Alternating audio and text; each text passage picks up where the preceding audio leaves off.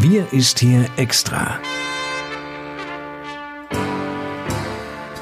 Der Podcast für den Landkreis Kloppenburg mit Lars Kurs.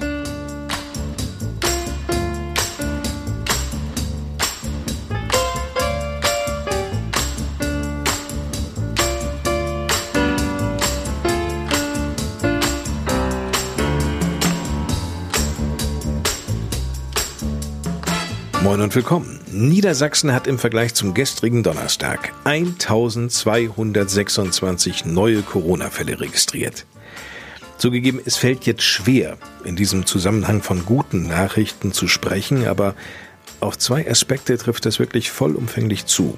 Erstens, die Zahl der Neuinfektionen ist im Vergleich zum vergangenen Freitag in Niedersachsen um 212 gesunken. Und Punkt zwei, die 7-Tage-Inzidenz pro 100.000 Einwohner liegt heute an diesem Freitag, den 4. Dezember, im Landkreis Kloppenburg bei 193,3. Wir sind zwar noch lange nicht am Ziel, aber immerhin endlich mal unter dieser 200er Marke.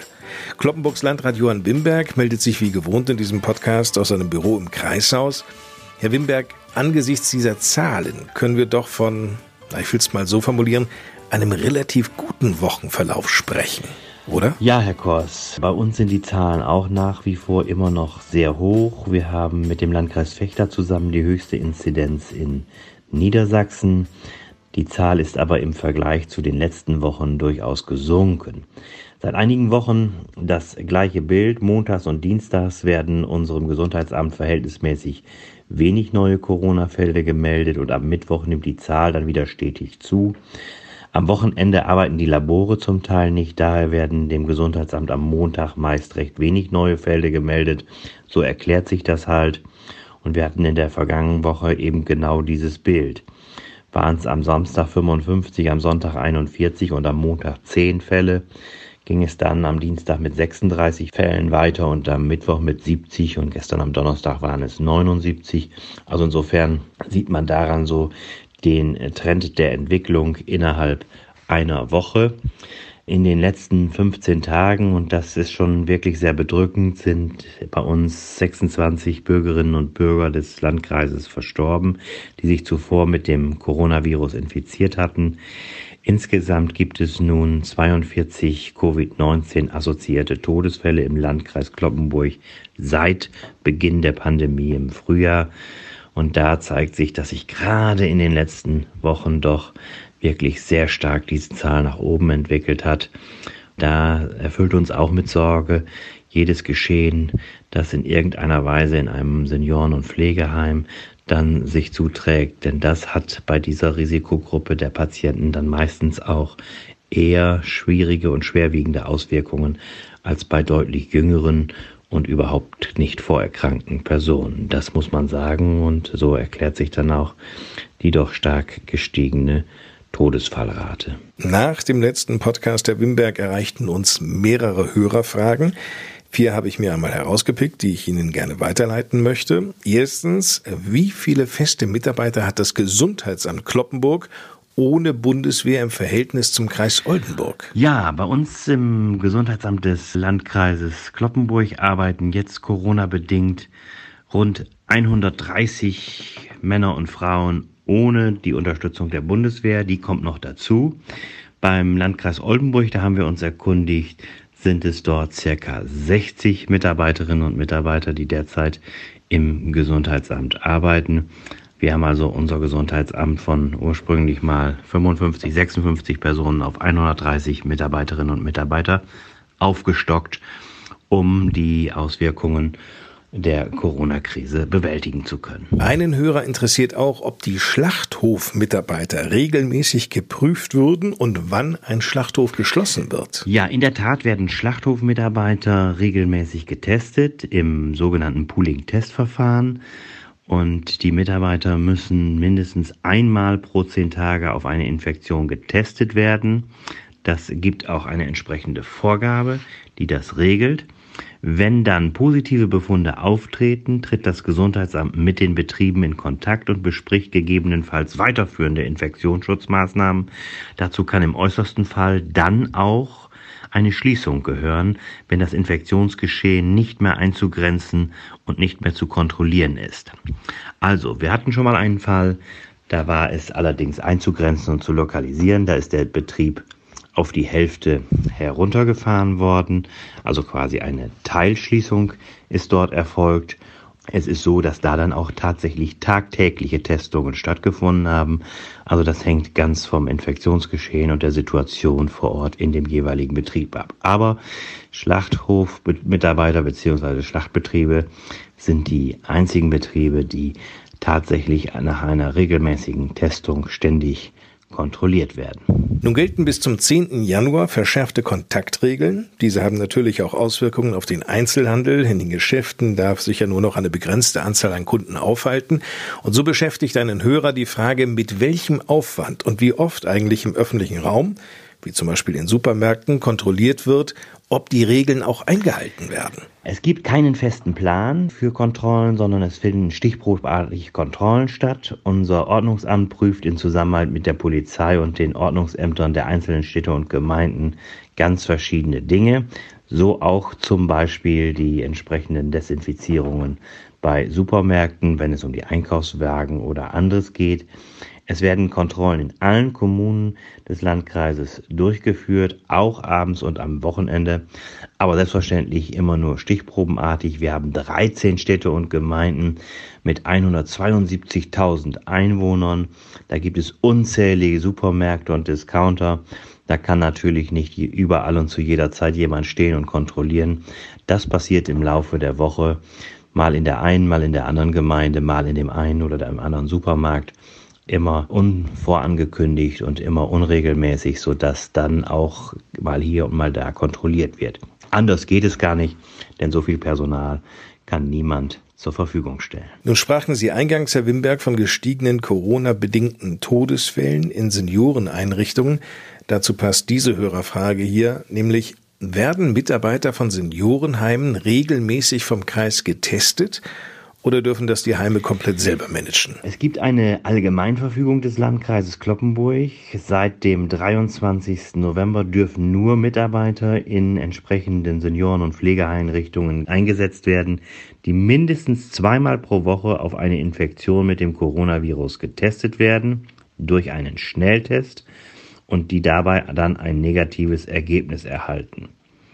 Zwischen den Abstrichen müssen mindestens 48 Stunden liegen. Das müssen die Heime auch in Eigenregie managen und die Tests dann selber durchführen. Sie müssen die Nachweise über die Testungen für mindestens einen Monat vorhalten. Das ist der Stand der Dinge. Viele Heime testen sogar noch öfter, als es die Allgemeinverfügung vorgibt. Insofern äh, ist da eine entsprechende Pflicht und Verpflichtung bei den Heimen da und einige gehen sogar noch darüber hinaus. Ja, alles andere wäre auch schwerlich zu organisieren, denn äh, das muss schon mit den Mitarbeiterinnen und Mitarbeitern der Heime vor Ort selbst geschehen. Denn äh, öffentliches Personal aus anderen Bereichen steht dafür ja überhaupt nicht zur Verfügung. Eines der Top-Themen in dieser Woche, die Impfung um eben vor einer Corona-Infektion weitgehend geschützt zu sein. Großbritannien preschte ja bereits vor und kündigte für die nächste Woche den Impfstart an. Soweit sind wir in Deutschland noch nicht. Zunächst einmal müssen Impfzentren gefunden und entsprechend eingerichtet werden. Im Landkreis Kloppenburg wurde jetzt ein Gebäude entdeckt, das sich als Impfzentrum eignet. Welches ist es denn, Johann Wimberg, und wo liegt es genau? Ja, Herr Korst, wir haben dem Land Niedersachsen in dieser Woche einen Standort vorgeschlagen bei uns im Landkreis, nämlich die Jugendherberge an der Thülsfelder Talsperre. Das Objekt in Petersfeld, das gehört zur Gemeinde Garrel, ist durch die Größe und den Zuschnitt sehr gut geeignet und liegt auch zentral, geografisch zentral bei uns im Landkreis und ist darüber hinaus auch direkt über die Bundesstraße 72 zu erreichen. Das Gelände und die Jugendherberge selbst ist in einem guten, sehr guten Zustand, ist ideal erschlossen und somit auch, äh, was die räumlichen Möglichkeiten angeht, eine ganz, ganz gute Wahl für diesen Zweck. Die Kreisverwaltung hat sich in den vergangenen Tagen mehrere Objekte, wie gesagt, in verschiedenen Städten und Gemeinden angesehen und nach Abwägung aller Vor- und Nachteile haben wir dann diesen Vorschlag erarbeitet. Hinzu kommt, dass die Herberge sofort verfügbar ist, denn wie alle entsprechenden Hotels und Jugendgästehäuser und Unterkünfte ist natürlich dort im Moment keinerlei Unterbringung. Da, also quasi steht das Objekt frei. Und deshalb konnten wir uns mit dem Jugendherbergswerk auch äh, entsprechend abstimmen, einen Mietvertrag erstmal besprechen und somit auch die Voraussetzungen dafür schaffen, dass das Gebäude dann auch unmittelbar zur Verfügung steht. Wir könnten uns vorstellen, dass wir dann im Mitte des Monats Dezember soweit dann startklar sind. Ob bis dahin tatsächlich der Impfstoff zur Verfügung steht, das liegt nicht in unserer Hand, das müssen wir abwarten, weil der wird uns dann ja zugeteilt und dann muss man sehen, wann es losgeht. Wir sind rechtzeitig genug startklar und unseretwegen könnte es noch im Dezember wohl losgehen. Ob das dann passiert, wie gesagt, das müssen wir abwarten und hängt einzig und allein am Ende von dem zur Verfügung stehenden Impfstoff ab. Nach Angaben der Bundesregierung sollen ja alle, die sich gegen Corona impfen lassen wollen, Anspruch auf eine kostenlose Impfung erhalten. Wer wird denn zuerst die Möglichkeit bekommen, sich impfen zu lassen? Steht das schon fest? Dazu hat das Land Niedersachsen eine Impfstrategie vorgestellt. Zunächst sollen mobile Teams das Personal in Kliniken und Pflegeheimen impfen. Erste Priorität haben auch Risikogruppen. Zu Beginn wird erwartet, dass nur eine sehr begrenzte Zahl von Impfdosen zur Verfügung steht. Das langfristige Ziel ist es laut der Landesregierung, dass die Covid Impfungen so schnell wie irgend möglich in das ambulante Regelsystem überführt werden und perspektivisch durch die niedergelassenen Ärztinnen und Ärzte vorgenommen werden. Die Ministerin, Frau Reimann, hat dazu gesagt, die Impfzentren übernehmen damit eine Brückenfunktion, bis wir über ausreichend Dosen des Impfstoffs und auch über Erfahrungen mit der Impfung verfügen. Als Landkreis haben wir keinen Einfluss darauf, wer zuerst geimpft wird und wie viele Impfdosen wir erhalten. Aber wir haben auf jeden Fall rechtzeitig genug dafür gesorgt, dass die räumlichen und personellen Gegebenheiten so gestellt sind, dass es dann ab Mitte Dezember losgehen könnte, wenn denn dann der Impfstoff vor Ort verfügbar ist. Noch zu einem anderen Thema, Herr Wimberg. Vom letzten Sonntag an bis Dienstagabend hatten ja Bauern mit ihren Treckern gleich mehrere Lager von Lidl blockiert. Nicht nur in Niedersachsen, sondern auch in Schleswig-Holstein und Mecklenburg-Vorpommern. Es ging um eine Wertschätzung der Arbeit der Landwirte, die ja viele der Lidl-Produkte schließlich auch lieferten, und um eine Verteilung des erzielten Profits auch wiederum an die Landwirte. Aufgerufen zu der Aktion hatte die Bewegung Landschaft Verbindung. Eine der größten Aktionen fand vor dem Zentrallager des Discounters in Kloppenburg statt. Wie stehen Sie denn eigentlich zu diesen Protesten? Tatsächlich ist es wohl so, dass die Landwirte, dass die Bauern doch für ihre Produkte nicht die ausreichende Wertschätzung und auch vor allen Dingen nicht den gerechten und fairen Preis erhalten. Es wird mit Preisen in den Wettbewerb eingestiegen, die sehr, sehr niedrig sind und die es den Bauern schwer macht, davon zu überleben. Und deshalb ist das ein Hilferuf, den wir da in dieser Woche gehört haben, den man ernst nehmen soll und der auch, so haben wir es ja wahrgenommen, dann auch in der Politik angekommen ist. Die Bundestagsabgeordnete bei uns, Silvia Breer, hat sich an die Bundeslandwirtschaftsministerin gewandt. Die hat sich dann in einer entsprechenden Videobotschaft geäußert. Es ist wohl dann auch zur entsprechenden Vermittlung zum, zu den Lebensmittelkonzernen gekommen. Der Chef von Lidl hat zugesagt, dass er auch mit den anderen im Wettbewerb stehenden Lebensmittelkonzernen Gespräche aufnehmen wird. Also insgesamt soll es zu einer Art Austausch und Besprechung kommen, damit man hier zu anderen Preisen, zu fairen Preisen hoffentlich kommen wird. Und insofern kann ich das, äh, was die Bauern bewegt und berührt, sehr gut nachvollziehen. Es hat auch für uns und unsere Region eine besondere Bedeutung, denn eine Region wie bei uns, dem Landkreis Kloppenburg und dem Oldenburger Münsterland insgesamt, ist ja stark von der Lebensmittelproduktion und der Landwirtschaft geprägt. Und insofern können wir alle nur ein Interesse daran haben, dass die Landwirtschaft entsprechend auch dafür bezahlt wird, dass Familien davon leben können, von ihrer Produktion und entsprechende faire Preise bekommen, damit ein Wirtschaften auf den Höfen auch möglich ist und auch zukünftige Generationen noch den Mut und die Begeisterung dafür entwickeln können, Landwirtschaft zu betreiben. Vielen Dank, Johann Wimberg. Unsere 34. Sonderausgabe unserer Podcast-Reihe Wir ist hier extra geht zu Ende. Viele Antworten auf Fragen rund um das Thema Corona finden Sie natürlich auch auf der Homepage des Landkreises Kloppenburg. Einfach mal anklicken unter www.lkclp.de. Dort stehen übrigens auch Kontakt, Telefonnummern, also wenn Sie das persönliche Gespräch mit einem Mitarbeiter suchen in dieser Angelegenheit. Wir hören uns nächsten Freitag wieder. Mein Name ist Lars Kors. Bis dahin Ihnen eine gute Zeit und ich gebe wie gewohnt an dieser Stelle ab ins Kreishaus zu Landrat Johann Wimberg und seinen Schlussgedanken zum zweiten Advent. Eine trostlose Zeit könnte man meinen, wenn das Leben Tag aus, Tag ein immerzu nur von Corona bestimmt wird. Umso wichtiger sind Lichtblicke und gute Gedanken gerade in dieser dunklen Jahreszeit. Am Sonntag ist nicht nur schon der zweite Advent, sondern auch Nikolaus. Da werden sicherlich nicht nur bei mir Kindheitserinnerungen wach. Die Figur des einstigen Bischofs von Myra war so etwas wie ein Vorbote mit Blick auf Weihnachten. Und überhaupt ist diese Zeit im Advent gerade für Kinder die vielleicht schönste und spannendste Zeit im ganzen Jahr. Ich erinnere mich auf jeden Fall schon immer gerne daran. Weihnachtszeit, Kinderzeit.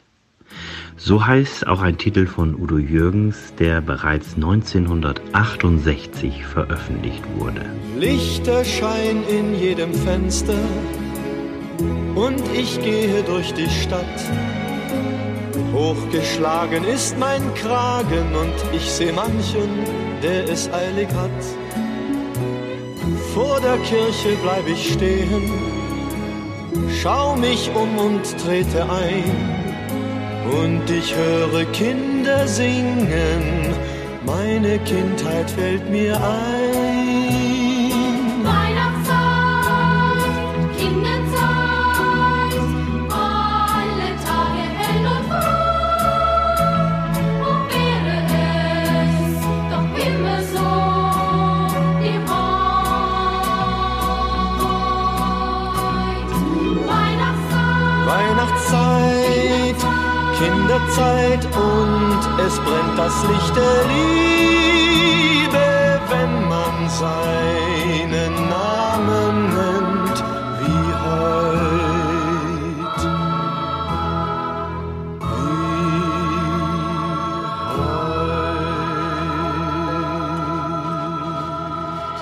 Vielleicht werden nun auch bei Ihnen Erinnerungen an unbeschwerte Kindertage in der Adventszeit wach so wünsche ich Ihnen einen ruhigen und entspannten zweiten Advent mit etwas Ablenkung durch hoffentlich viele schöne Erinnerungen.